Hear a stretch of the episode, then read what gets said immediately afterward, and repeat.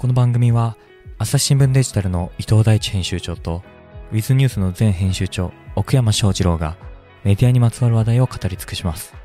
MC はニュースの現場からの神田大輔。さて、今回のテーマは？前回の続きからお届けします。えーと、え ーこれはね、大丈夫かな？上松さん50代男性の方。フィリピン特殊詐欺事件について一言お願いします。映画や小説のようなことが現実に起きたのが不思議です。はい、じゃあ奥山さん一言。騒ぎすぎ？おー、騒ぎすぎ。特に NHK。NHK めっちゃやってるよねう。ん。なんであんなに手厚いんだかな。なんかこのルフィに引っ張られすぎてんじゃないのかな。ルフィに引っ張られてどういう意味？このなんか邪悪すぎるセンスというか、あまあ確かに、も面白いって言ったらあれですけども、せん、なんか、目立ちますよね。ー本当に小田先生も気の毒だよね。ここ結びつけてくるかっていう。うんただ、もうちょっとそこ落ち着いて、なんかそれ以外の要素で、例えばそういう末端の人たちがなぜそれに参加するとか、なんか位相の中継じゃない方にその字幕が集まるパワーを使ってほしかったな。あれさ、もう本当ヘリコプターまで飛ばしてよ。うん。ヘリコプターってさ、ね、一説によるともう一回飛ばすと100万円かかるみたいな言う言い方もするじゃないですか。うんそこにあの、受信料が使われているのかなと思うと、いやーちょっとなかなか厳しいなあれ何なの盛り上がっちゃったんだね。いやー。まあもちろん事件自体は凶悪だし報じていいと思うけれども、なんかそれと一つ違う跳ね方してるよね。うん。ワイドショーとかでもすごいやってるしね。変でしたね。うん。伊藤さんどうですか？この事件は、まあ僕はあの、やっぱり末端の人が普通の人が多いじゃないですか。そうですね。まあここのインパクトは結構でかいなっていう気が、闇バイト的なね。うん、します。そのの、それって言って自分の大学生の息子がとかって可能性もあるわけじゃないですか。そうよね。そ。その点ではちゃんとやるべきなんじゃないかなと僕は思ってますけどね。うん、だからそういう記事もね、朝日にありましたよね。そうなんですよ息子がね、そういうのに手を染めちゃって。真面目にやってるんですっていうようなね。そう、でも本当これ怖いよね。そういうそのなんか犯罪みたいなのがこんなに身近になったっていうのも、なんかね、要はや、や、悪いヤクザが組織でやりましたって話にとどまらないじゃないですか。そうね。ね、一般の人たちが、を大量に巻き込まれていて、で、捕まるのはその人たちでっていう話なので、まあ、こそこは結構違うのかなって、新規、新、新規性というのか、重大性がまたちょっと違うのかなというのは思いますこ。れでもどうなんですかね。こういう事件って、これまではやっぱりケツ持ちは大体暴力団っていうのが普通だったんですけれども、この事件どうなのかな。まあなんか一人でやれるのかなっていう感じはしなくもないし、これまでの来歴を見てると、絶対接点あるだろうなとは思いますけどね。なんかね、その、犯罪の素人化みたいなことで言うと、ちょっと前に話題になってたのが、どこだっけ？なんか、新宿のあたりですげえ売春をさ、普通にやってるっていうような話題が跳ねてたの知ってますか、テレビでやってましたね。テレビでやってましたからね。なんこう隠しカメラを持って。そう、それなんかね、うん要はその公園かなんかにその女性が立ってて、で、普通に客を取ってるっていうわけよね。えーもちろんこれまでにもそういう売春っていうのはあっただろうけれども、なんかそういうことがさ、こう、普通に、ふなんか普通っぽい人がやってるっていうのがね、わりかし衝撃で、で僕は 暴力団の取材してたから、暴力団って確実にその風俗業とかとは結びついてるわけですよ。バックにいるの。だし、資金源なんだよね。行動会とかまさにそうだったんですけれども、で、っていうのとはちょっと違って見えて、だとしたら、絶対やばいから、その本当にあ、あらゆる意味で近づかない方がいいと思うんだけれども、すごいそういう、そのなんていうんですか、闇のこう口みたいのがいろんなところに開いてる時代だなっていうふうには思いましたね。それをスマホが結んでるっていうね。スマホやアプリが結んでるね。まあなんかスマホが全部悪いとも思わないけど、でも実際そのツールとして使われてるのは間違いないですね。そういうとこ、もっと掘り下げてほしいですね。誰？中継とかじゃなくてね。ああ、そうね。うん本当そうだよね。なんかあっち力ね。ああいう事件だと思わせちゃってますよね。なんかうーん。まあそういう国際関係で、なんか強引にまだそういうのがあるっていうのも一つリアルな、なんか舞台ですけど、うん国際政治の、うん。まあ大統領来るから、こう、何事もなかったように、長方期的に出したわけじゃないですか、でも。そうね。そそれはそれでまあ、ボンボマルコスさんニュース。ですけど、うんただ日本的に考えれば、まあ、多分暴対法とかヤクザと家族の映画的な、こう、暴力団の締め付けによってこういうのが生まれてるのか、わかんないですけどそうね。半グレとかも増えてるって言いますもんね。うんなんかそっち、まあ特に NHK さんにはそういうところにお金を使ってほしいなと思いました、ね。確かに。そうですね。でもそれこそさ、ちょっと前に話してたけどさ、その速報とかではそこは追いつかない部分なのかもしれないですよ。その時その時のこう、絵とか求めると、まあ確かに空撮とかさ、視聴率は取りそうじゃない？だまあ、それを、うん。その、届けたいものの手段として使うんだったらいいと思います。なるほど。なんか、それだ、それを取りたくてそれをやってる感じがします、するよね。なんかあなたたちの都合ですよって感じがすごいする。うん。中継見せたいの？お前らっていうふううに。ん。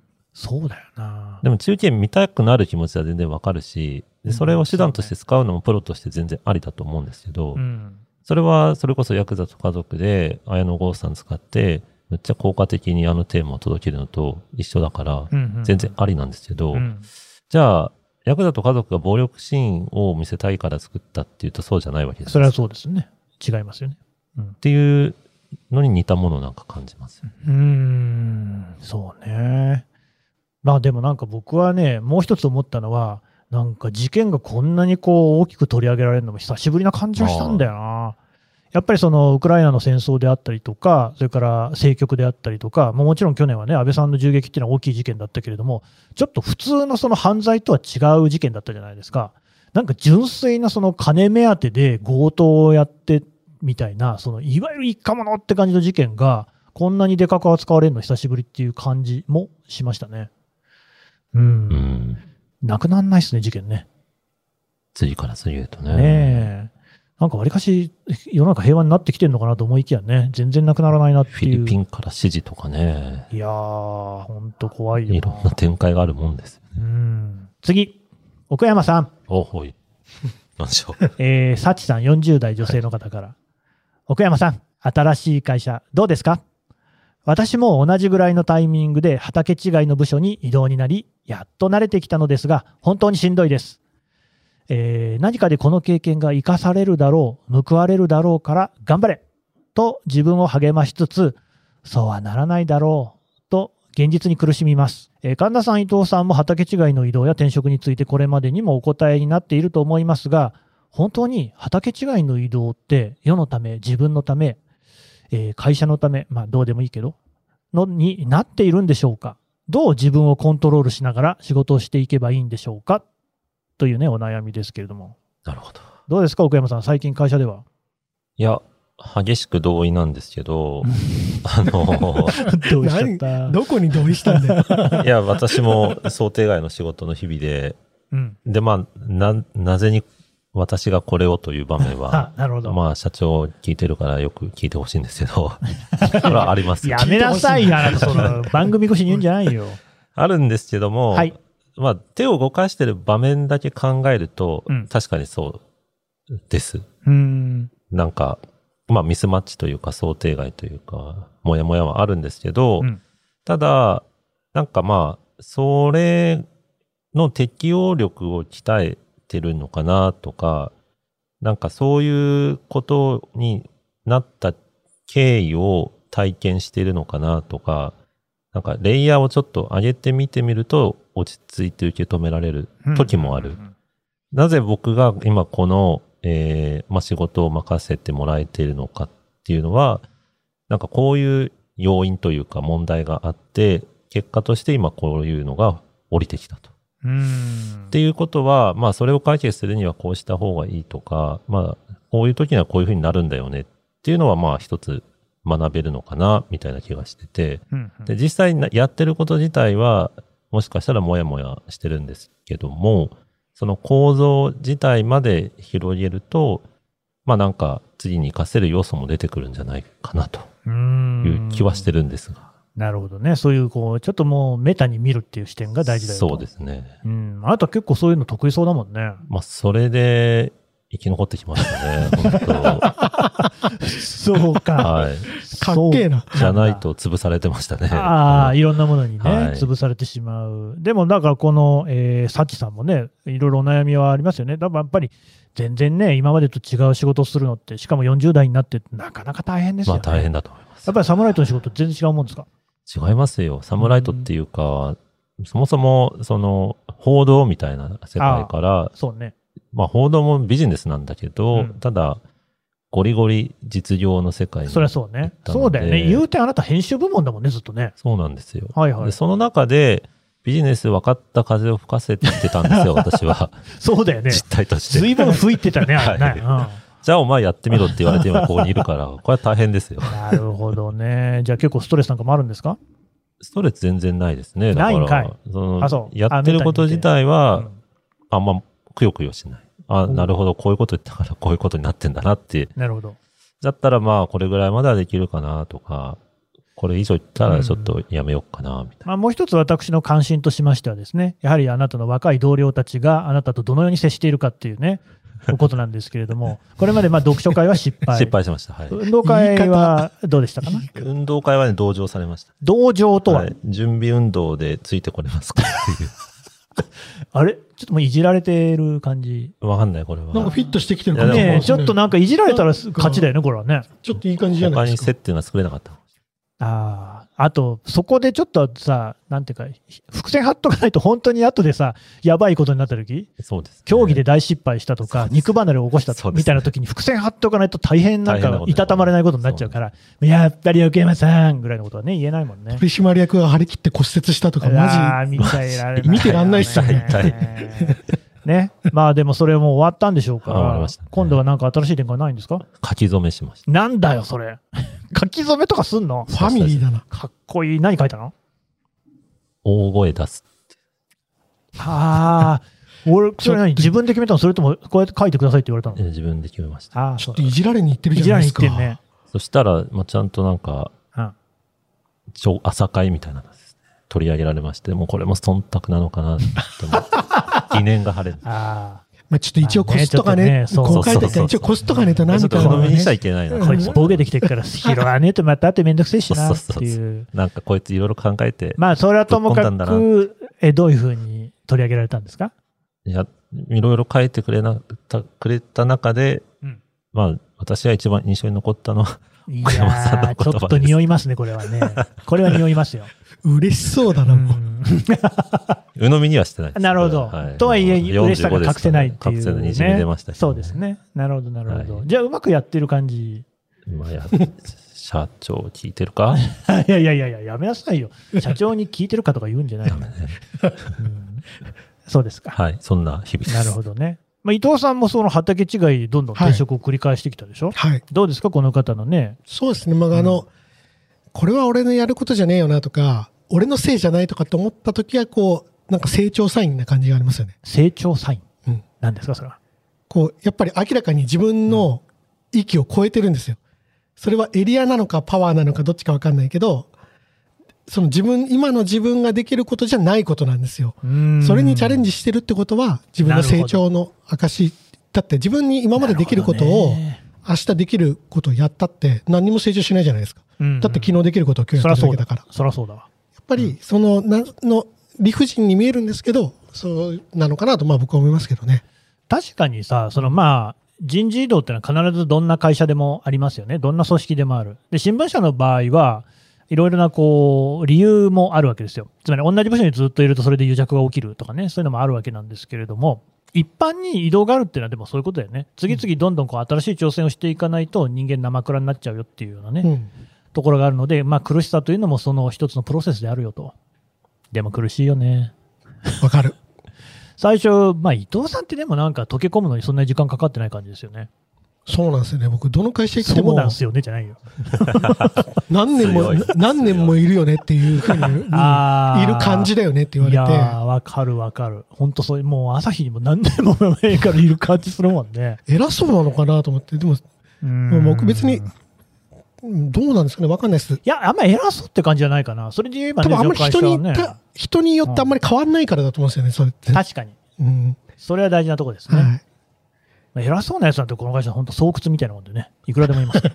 なんてね。なんてね、そういうこと言うな。あいや、でもそれ今のいいヒントかも。つまり人でその別、ね、接し方を変えないとか、場所で変えない。うん。と、その職場が変わっても、自分は自分らしく同じように振る舞えば、うんそれでね、あの、すべてそうまくいっていくっていう。あの、そのカスタマイズしたりうん、変えてったりすると、破綻するんですよ。確かに確かに。でそれよりかは、多少の摩擦があっても、あの、基本ワンモデルで頑張るっていう方が、まあ僕はおすすめっていう。そうですよね。はい。僕なんか結構逆になんかもう本当にすぐに変わりたいと思ってる方ですけどね。すぐ飽きちゃうんだよね。もうポッドキャストも本当3ヶ月ぐらいで飽きたもんね。早いな。だからもうその螺旋階段を何回、何周したかなと思ってますよ。飽きてからどんだけ経ってんだよ。飽きて、まあまた頑張ろうかなと思って、飽きて、また頑張ろうかなと思ってっていうのもずーっと繰り返してますからね。筋トレみたいなね。たまにいいことがあると、まあもうちょっとやろうかという感じになる。でも認知もそうでしたね。やっぱりずっと同じとこにいる。もうイランも3年7ヶ月とかいい加減もういいやと思ってましたもんね。うんうんうん、今思えばもっといてもよかったかなっていう部分。やっぱいいわ。コンテンツとかって、大体作る方が飽きた頃にようやく世の中がついてくる。ああ、まあそうかもしれませんよね。だから、でも最近はそれもわかるというか、やっぱ一つところでね、こう継続することの大事さ。うんうん。継続って大変ですね。でも全然できないですね。できない、ね。何一つ継続できない。できないね。何にも継続できませんね。うんうんあ岡山さんなんか割と継続できる方じゃない？私ずっとビジネスやってま、やっていたかったですよね。8年ね。なバレ、んか、もバレちゃっう最後の方息殺してたもんね。た。うん。毎年ね、9月となんか4月を乗り切るっていうの私が顔合わせてね、お前いつまでやってんだって言うと、やめてやめて言わないで。そういうこと言うなってねそう、そう毎回、この番組でも言ってたからね、そうなんですよ。バレるからっつって。ね。バレちゃっついにバレたっていうね。その心持ちとしてはやっぱり一つところで頑張れるっていうのはどういうところにあるんですか？でも次から次へとうん難題がありましたからね。新しいことが起きるからね。うん。あんまり飽きなかったですよね。そうね。まあ同じ仕事って言ってもいろんなことあるからね。まあデジタルは特にね、そこは確かに。楽しみやすいまあ。あと時代自体がすごく動いてるから、それに合わせようと思ったらね、動かざるを得ない。同じ仕事でもね。そうすねうん。時代が動いてから自分が動くと遅いんだよね。まあそりゃそうだ。やっぱ一歩先に動かないと。うんうんうん それを奥山さんに言ってるんですか？いやすすいません。声、声出してきます。あんまり一歩先には進んでない感じ。あ確かにやってたらこの話の流れで8年もやってね。続けたいっつってんだから。そうね。うん。いやいや、まあでもそれも一歩進んでやってきたんだと思いますよ。まあ少なくとも新聞ど本流でやってる人と比べたら半歩ぐらいは先行ってるんじゃないですか、ずっとね。うん。うん。ってことで落ち着いて、落ちえーえー次に行きます。これどうですかね、そんなつもりじゃなかっえーグリーンアースさん。マイナンバーカード問題について深く語るう会が聞きたいです。ということでね。多分はいあの経済部の人連れてきた方がいいと思うんですけれども、伊藤さん、マイナンバーカードどうですか？た。マイナンバーカード、まあ、僕は、あの、その政府がそこに全ての機能を集約させるには反対。うん、させる感じになってますよね。なっていて、で、それは便利ですよってやってるけれども、やっぱりすごい管理しやすくなるじゃないですか。うんで、必ず言うんですよ。この、例えばそれぞれの省庁にデータが行くだけで、えーまあデジタル大臣も言ってますけど、うんこれを別に一箇所に集めて、その人定なんてしないですよ。人物特定なんてしないですよと。いやいって言うに決まってるんですよ。うんだけど、これのポイントは、その、え、じゃあそういうルール作ってやりますからっていうことではなくって、ルールで制御するんじゃなくって、やっぱ物理的にそれはできないようにしとく方が僕は大事で、だって物理的にできたら、それは裏を返せば法律を変えればできちゃうことなわけですよ。で、そんなことをこれからいろいろ有事があるとか、うんなった時にいくらでも変えられるじゃないですか。そうね。ってことを考えたときに、僕は、まあ、そのの、全部の情報をマイナンバーに集めていくって方向性には基本的には反対。うん、驚いたのがさ、なんかどっかの県で、その拒否しない限り、すべての情報が自衛隊に行くって言うんだよね。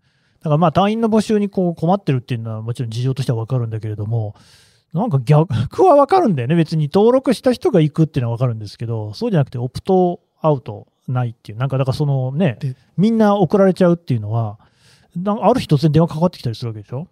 そういうことが起こり嫌な得ますよね。人はいっぱいいるようね。んうん。どうですか、奥山さん？なんか、それよりも、うん。まあ、論点が違うかもしれないと思いつつ、なんか、戸籍戸とか籍。なくした方が先じゃねえかと思うんですよね。いいですね。うん。なんか戸籍を維持した上で個人に紐づくことをやって、それが便利ですよっていうんだったら、じゃあ、な戸籍、例えばコロナの給付金なんかも世帯主に配るとか、謎のこう、状況が生まれてるわけじゃないですか。そうね。だから DV 受けてる人が困っちゃうってうんいうね。うんで、それ何のこう根拠ももはやないわけですよ、現代においては。ない。でもそれを維持しつつっていうのは、なんか僕なんかあんまついつまがってなくて、うん。なんかそもそもの国の姿勢がそういうのに出てるんだったら、なんかそっちを変えた方が LGBT の発言もそうですけども、なんか大事じゃないんじゃないかなって気がしますそう、だからさっきの103万円の話とも関わってきますけど、そもそも戸籍とか家を基本にしていろいろな制度設計ができてるっていうのが完全に時代に合ってないんですよね。それを変えていくっていうのがもう全体的に必要なんだろうなと。だから同性婚の問題とかもそうですよね。うん同性婚の人たちだって別に子供持てるからね、うん養子をもらえば。で、にもかかわらず、一般的な結婚の制度が当てはまらないって、やっぱり税制上もおかしいと思うんだよね。ちゃんとこうさ、時代の子供をこう持ってるっていうところで、あの、国として優遇を与えるっていう、こう、立て付けになってるみたいなんですよ。過去の判例とか見るとね。まあ、だとしたら別に同性婚はあんまり関係なくないですかっていう気がするし、まあ、一方で、こう今シングルなんかすごい増えてるわけですよ。えー、となんかシングルと子供のいない家庭と子供のいる家庭とっていうふうにカテゴライズするとシングルが一番多いんだよね。っていう時代にそのこの家とか子供を中心とした考え方のまま国の制度設計をしていていいのかと。そういう意味では社会が変わる話なんだよね。岸田さんが言ってたけどさ。でも変わってるんだから、そっちに向けてそう制度を変えろって話だと思うんですけどね。そうだよね。えっ、と、マイナンバーでしたね。マイナンバーね、僕はね、本当怖いなと思っていて、基本的に僕、すべての情報は漏洩すると思ってんだよね。で、マイナンバーカードの情報が漏洩した場合の、繋いでいた場合ね、もうとてつもないことになる。とりわけ、病歴は、ものすごい個人情報だから、これはね、やばい。で、これに財産の情報とかも紐付けよってんでしょ？そんなね、まあだって確定申告やるわけだから、マイナンバー本当、そんな怖いことないですよ。あの、もう名前とか住所なんか別にどうだっていいんだよ。そんなの公開情報だから。じゃないよ。もっと機微に触れる情報が、その世間に漏洩する可能性っていうのを考えたときにはね、本当恐ろしいですね。漏れるじゃんだって。いろんなのから漏れてるじゃん。インターネットの歴史が物語ってるよね、もうね。うんそれはねで、。漏れるのも、なんか、オフィシャルに漏らせるようになっていくと思うんですよね。うわなんかぁ。いやーでもそうだね。で、企業目線で言えば、それ紐づいたターゲットそうだねがむっちゃ欲しいわけです。あるある。うん。保険だってなんだって、すげえ有料顧客の情報なんで、で、それをそうそう経済団体が圧力かければ、政府が法律変えて、もうすでにできる土壌は整ってるから、解禁しますっていうので、悪用じゃない形の悪用というか、うん。より深刻なものが、で、そこで、まあ、社会の階層がさらに激しくなって、ついてこれない人が取り残されちゃうみたいなのは、結構想像つきますよね。うん情報集めておけば、後からルールは何とでもなるっていう。あるよね。うんだって政府なんだもんっていう。大体覚えてる、そんな、まあ、ちょっとレベルの低い話かもしれないけどさ、年金問題の時に、その年金事務所の職員がさ、有名人とかが年金払ってるかどうかっていうのを検索してさ、ほんでなんかこう、売ってたんだよね、雑誌社とかにねいやいや、そう、まあ、でも僕は別に、それ人間ってそういうもんだと思ってるのよ。性悪説だからさ、その業を背負ったものですよ。で、それ自体は別に法の裁きを受ければいいと思うけれども、ただ、そういうもんだからさ、そんなのはダメ、やばいって集めちゃったらっていう。まあ、あんまり深いかもしれないけど、まあ専門家じゃないからね、ちょっとね、うんこれね。ね、あの、やばさは感じる皆さんね、共通してるみたいですね。朝日新聞。ポッドキャスト。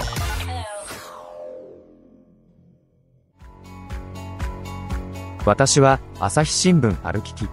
人工音声が伝える速報ニュースのポッドキャストです。通勤中でもお料理中でも運動中でも趣味の作業中でも何かしながら最新のニュースをフォローできますあなたの知りたいニュースどこででも朝日新聞歩ききたった数分で今日のニュースをまとめ聞きえー、次。ゆうもぐさん。良くも悪くも全てが個人の判断で全世界にさらされかねないネットの使い方ってどうにかならないのかしら。まあこれ多分最近のあの、何ですか？バカタならぬバカ TikTok 問題っていうかね、あの飲食店なんかでいろいろ悪さをする人がこういっぱいこう拡散して、それ自体は問題かもしれないけれども、学校を辞めなきゃいけないとかね。それはどうなんだって話だと思いますけど、どうですかね、奥山さん？うーん。まあ、ただ、もうそうなっちゃってるので、なっちゃってるね。それを前提にまずは考えないと、多分、まあ、被害者と呼ぶには賛否あるかもしれないですけど、退学したというのを、あの、彼らも、ある意味被害者だと考えるなら、うん。そこに至る防波堤を作れなかった学校なのか、そうね。まあ、プラットフォームの何か、そういう社会的な活動みたいなのが足りなかったのか、作りっぱになってた部分はあるのかなというので、うんまずはそこの現状の対応は早急にした方がいいなという気はしてますねう。ん。ただなんか自分で退学しますって言ったみたいな話じゃなかったっけ？うん、まあ、ちょっと真相はわかんないですけど、ねねけ結果としてそうなってるっていうのは、まあ、世の中的なね止めても良さそうね。リセットカルチャー的なものはありますようね。ん。どうですか、伊藤さんは？まあ、これ難しいですね。うんそうね。じゃあ、規制すればいいのかっていうと、まあ、なかなかこれもっと話になるので、うーん、まあ、ただ、やっぱり、この問題の視点は、その、親だとしたらどうやって子供にさせないかとか、その、どうやって教育の段階でで止めるかっていう、多分ことだと思うんですよね。だでも、その方法がすげえ、うわからん。正直。直どうすればいいのかわかんないです。うん。でも、AI で止めてほしいわ。AI なうん止められますかね。いや、なんかまあ、その人間だから悪いことしたり、まあ、犯罪までいかなくても変なことすることはそれはあると思うんですよ。それがしかし、ああいうふうにこう拡散すること自体がね、なんとか止められないもんなんですかね。大体だって数十人しかフォロー、フォロー、フォロワーがいないような人で、普段その間でしかやり取りしていないものが、そうそう。突然10万人とかに見られるっていうのは、多分異常じゃないですか。だかうんらそこでなんかテクニカルに止めてほしいけどね。うーん、どう、そうね、できるといいですけどね。だから前にちょっとね、週刊文春が、なんか持ち込みネタのね、なんかこう、お方向的になっていて、な誰かが何か復讐を遂げる場所みたいに使われていないかっていうことを私知ったと思うんですけれども、もう今はそれツイッターとかでやってるよね。特定のアカウントでさ、別に言わないけどさ、そういうのを晒す人たちがすごいいるじゃんね。うんで、フォロワーとか多いから、で、もうすでにそれがこうネットメディアのような影響力を持っちゃってるっていうね。まあ、あとは多分、今までもこういうことはあったのが可視化されてると思うんですよね。うん、そだねれまでは可視化されててなかったものが、きっと可視化されてるって部分もあって、うーん、困ったね、これはね。うん、なかなかこのメディアのね、こう腕利きのお二人をもってしてもなんか難しそうな話ですかね。でも映像の中に未成年っぽい人が映ってて、それがいつものクラスターじゃないところで爆発的に拡散されるって、それ止められると思うけどな。技術的に？技術的に。うんうんうんうん。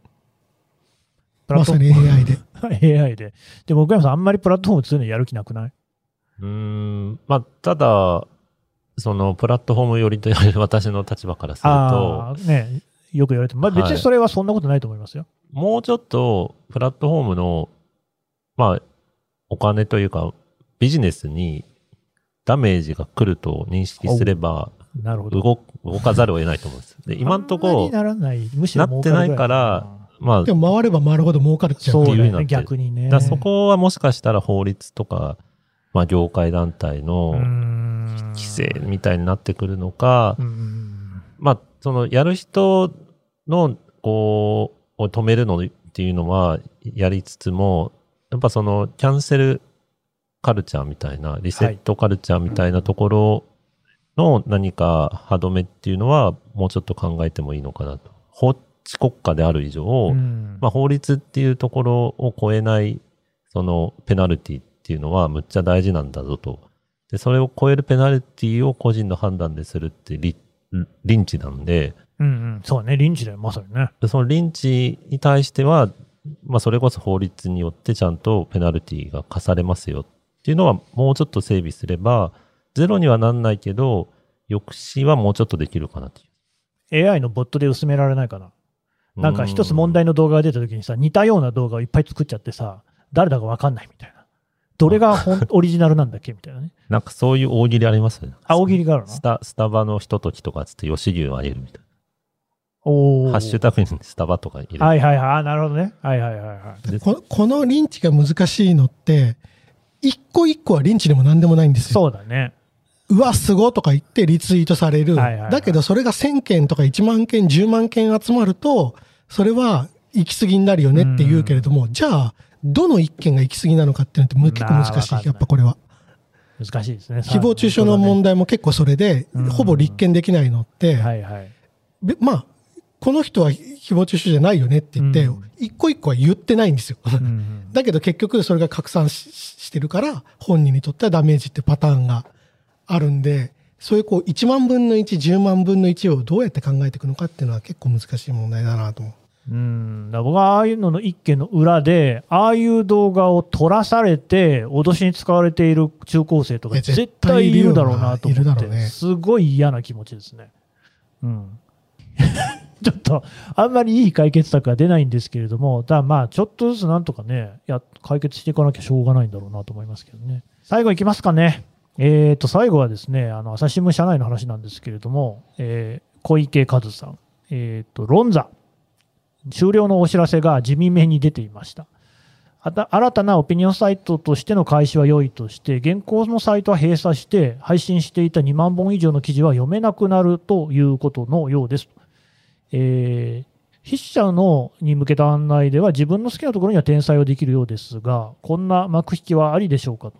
まあ、読めなくなる記事は確かにもったいないよね。ただ、よくありますよね、こういうのってね。他のサイトでも。ちょっと僕別にこう特にコメントすることはないっす。ないない。ない。ないないし、ちょっとすると責任が生じるね。あ、そっか。はいあなた、朝日新聞デジタル編集長だもんね。奥山さんどう？関係ない人？関係ない人。まあ、まあこれに限らず、なんかそういうジャッジをするには、多分100回ぐらいいろんなことを考えて結論を導き出してるはずなので、そうだね。その結果としてのあのリリースだから、まあ今の時代は多分その100の方もちゃんとこう見たいなというか、うんそっちも両輪として出してもいいんじゃないかな。こういう可能性もありましたけど、こういう理由でちょっと違う方を選びました。みたいなのが、まあ今回のに限らずああると、まあその決断がもしかしたら違う何かにつながるきっかけにもなるのかな、みたいな気もしつつ、多分それができない理由もあるのかなという気はしたとうん。いや、なんか別に論座に限らず、こういう閉鎖するサイトって大体記事は全消しじゃない？うん。残ってるのを僕は知らないかな。まあ、本当企業ビジネス契約目線で言えば、そうだよね。その残しておけないよね。残しちゃうと責任。生じるので、それメンテナンスをずっと続けなきゃいけないから、それはできないはずだよね。何か起こった時に、じゃあ、誰がちゃんと対応するのかっていうと、それは一般論としては真摯な対応を考えれば、そういう決断にはいなやってしまこれ全部実は書籍とかでも一緒で絶版になるじゃん。で、在庫で余ってるやつも全部裁断すんだよね、あれ。う。うん。うん。売れないように。だからまあ、もともと多分、そういうものなんだろうなっていうね。まあ、その、契契約的なものをネットの世界でも当てはめるなら、そうならざるを得ないので、ただ、ちょっとこう、パーマネントなものが前提みたいなのがネットであるので、うん。こう、消すっていうのに対してまず敏感に反応しちゃうっていうのは現実あるから、まあ、それに対して紙と同じような説明の仕方だと、ちょっと、もやもやが出てしまうのも気持ちはわかる。うーん。どうなんだろうね。このポッドキャストとかも別に何にもしなければずっと残るんですよ。うん。いいのかな？うん、まあ、それこそ、さっきの、こう、ツイッターの投稿と同じように、過去のものが掘り起こされるね。結局デジタルタトゥーみたいになる可能性もないとは言えないじゃない？発信しない方がいいじゃんっていう方が。そうなんだよねそうなってしまいかねない。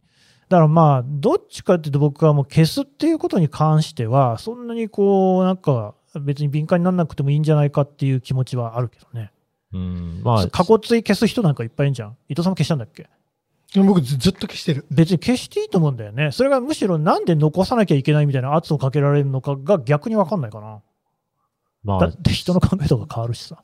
書籍だと、まあ、国会図書館に収蔵されて、ああ、それは調べようと思えばできますね。引用するときに、みたいな。あ今、ウェブサイトもまあ、やってるし。集めてますよね。うん権利関係がまだそこまで十分処理できないので、集められるもの、集められないもの、られるものがまだあるっていうのも、まあそのうち解決するんですかね。全部がそういうところに収蔵されたら、それはそれででもデジタルタトゥーなのか。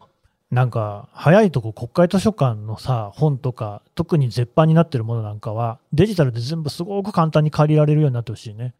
もう一部ねなってるんですけどね。一部ですよね。うん全部なってほしいです、劇的に変わりますよね。うん。で、それこそそういうのがさ、チャット GPT 的なものにさ、ビッグデータとしてですよ、読み込まれた時には、もう知の爆発じゃん、そんなんね。ね。めちゃくちゃ楽しみじゃない？だそこの、なんか境界線は国会図書館のものと、うん。その、論座のものと、個人のツイートと、うん、うん。みたいなので、今までだとまあ、出版するっていうところで、なんとなくのこう、まあ、権威とか、社会的な合意とか、まあ、それぐらい頑張って出したなら、残すのも当たり前だし、残されると思ってやってるよね。っていうのが別に明文化されてないけどあったところ、ネット上のコンテンツという、まあ、カタカナになった時に、それが人によって、いや、それは、それこそつぶやきだから、覚えておいてもらっても困るんだけど、でもそれは国会図書館の資料と同等になるべきかどうかっていうのが、うんうんちょっとまだ議論が整理されてないかもしれないです。そうですね。で、その真ん中ぐらいに論座の、こう、まあ、それなりの筆者が書いたものがあると。で、これはもう国会図書館級ではないかっていうのと、まあ、ネットなんだから、そういうもんだよね、みたいなので、ちょっと今、議論起きてるんでしょうかね。うん。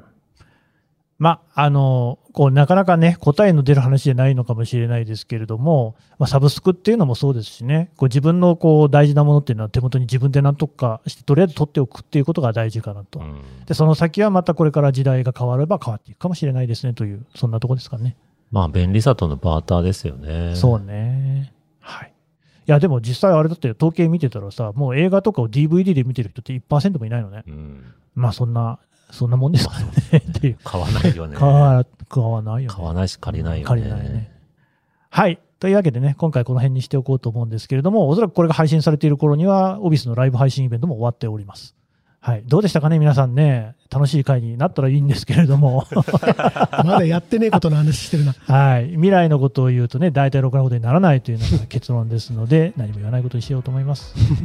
というわけで、伊藤さん、奥山さん、どうもありがとうございました。ありがとうございましありがとうごたざいまし